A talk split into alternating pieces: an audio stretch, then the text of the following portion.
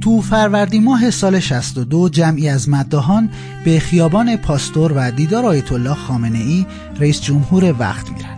این اتفاق تیتر روزنامه‌های فردا رو به خودش اختصاص میده و این دیدار هم تقریباً به یک دیدار روتین سالانه رئیس جمهور تبدیل میشه.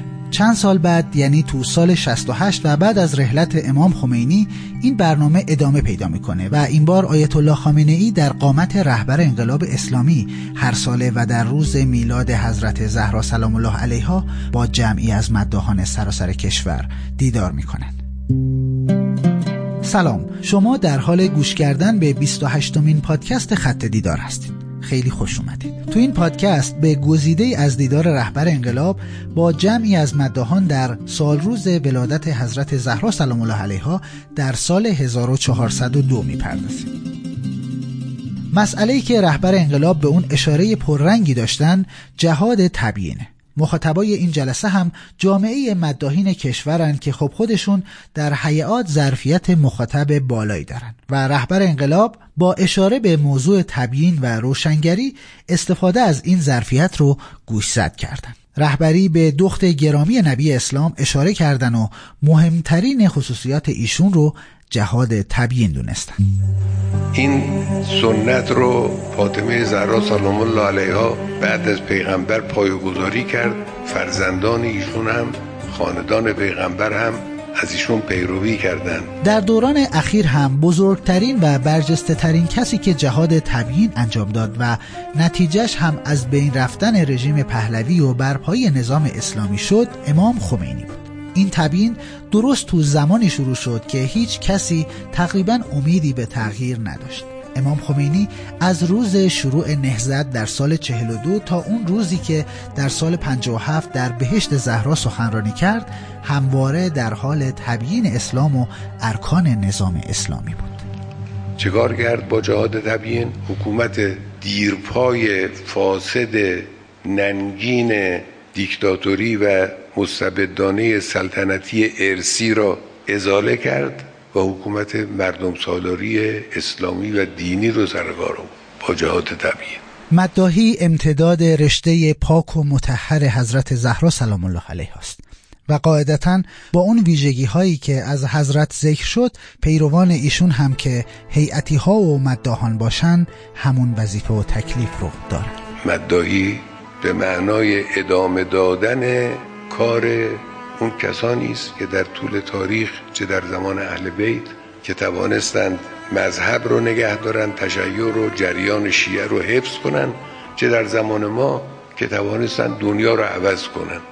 یکی از بارزترین نمونه‌های قدرت نرم هیئت میتونه باشه. امروز که دنیا در کنار قدرت سخت از قدرت‌های نرم مثل سینما و قصه و خیلی چیزهای دیگه استفاده می‌کنه، استفاده از این ویژگی انحصاری اسلام که قدرت اثرگذاری بالایی هم داره یک ظرفیت منحصر به فرده که مداحان باید قدرش رو بدونن.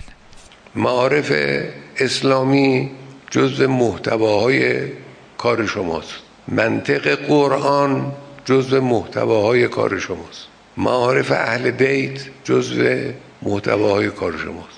تاریخ اهل بیت جزء محتواهای کار شماست. مصاحب اهل بیت هم جزء محتواهای کار شماست. این مجموعه بایستی با بهترین زبان و بهترین شیوه با همون خصوصیاتی که شما در تاریخ جهاد تبیین در گذشته شیعه ملاحظه می‌کنید باید امروز ارائه بشه. در جمهوری اسلامی هم قدرت نرم و سخت همیشه مورد توجه بوده، همونطور که همیشه هم موشک و هم دیپلماسی مهم بوده. این دو در کنار هم قدرت ملی رو میسازن، اما توجه نظام به قدرت نرم همواره بیشتر بوده.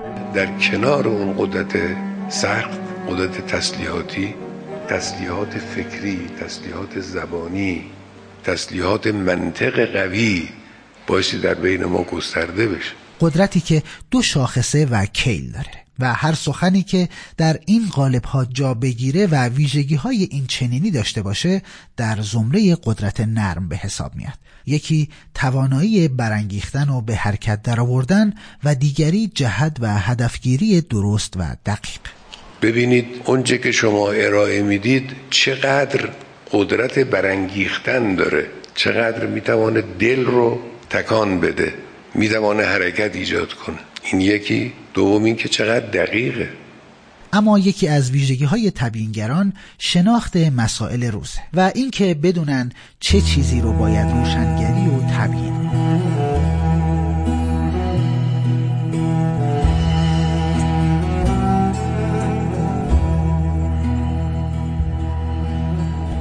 امروز مسئله مهم جهان اسلام غزه است و دشمنی علنی و بی‌پرده با اسلام، دشمنی که هرچه داره اهم از سلاح و رسانه در این نبرد به میدون آورده و این میطلبه که در مقابل دشمنی ها سینه سپر کرد و به میدون اومد و روشنگری کرد.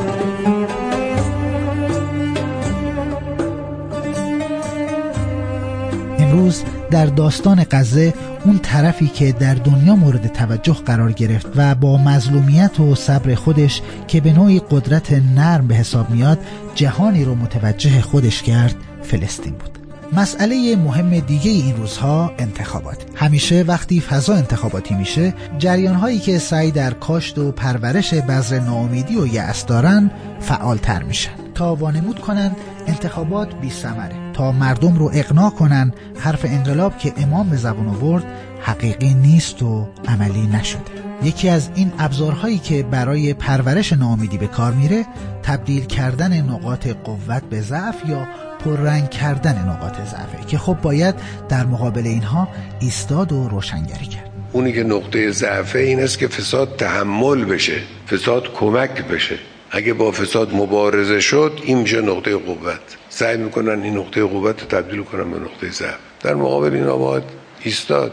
این کاری بود که امام انقلاب میکرد و بدون تعارف اون چه که باید میگفت رو میگفت تا حقیقت آشکار بشه و مردم روشن. و قطعاً همین کار بود که در اون روزهای سخت و پرفراز و نشیب و پرپیچ و خم انقلاب جریان انقلاب رو پا بر جا نگه داشت و محکم پیش برد.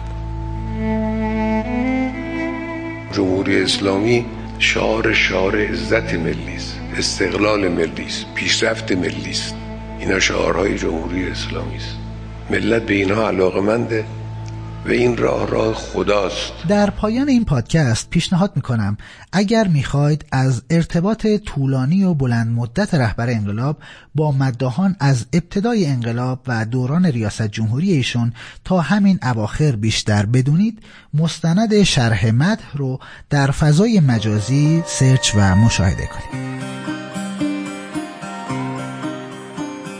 سالروز ولادت حضرت زهرا سلام الله علیها امسال مصادف شده بود با 4مین سالگرد شهادت حاج قاسم سلیمانی. از طرف خودم و همکارانم این پادکست رو تقدیم می‌کنیم به روح عزیز حاج قاسم.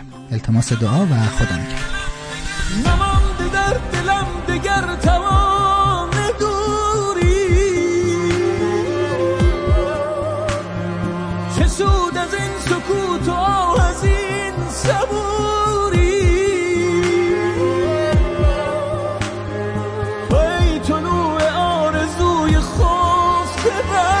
Oh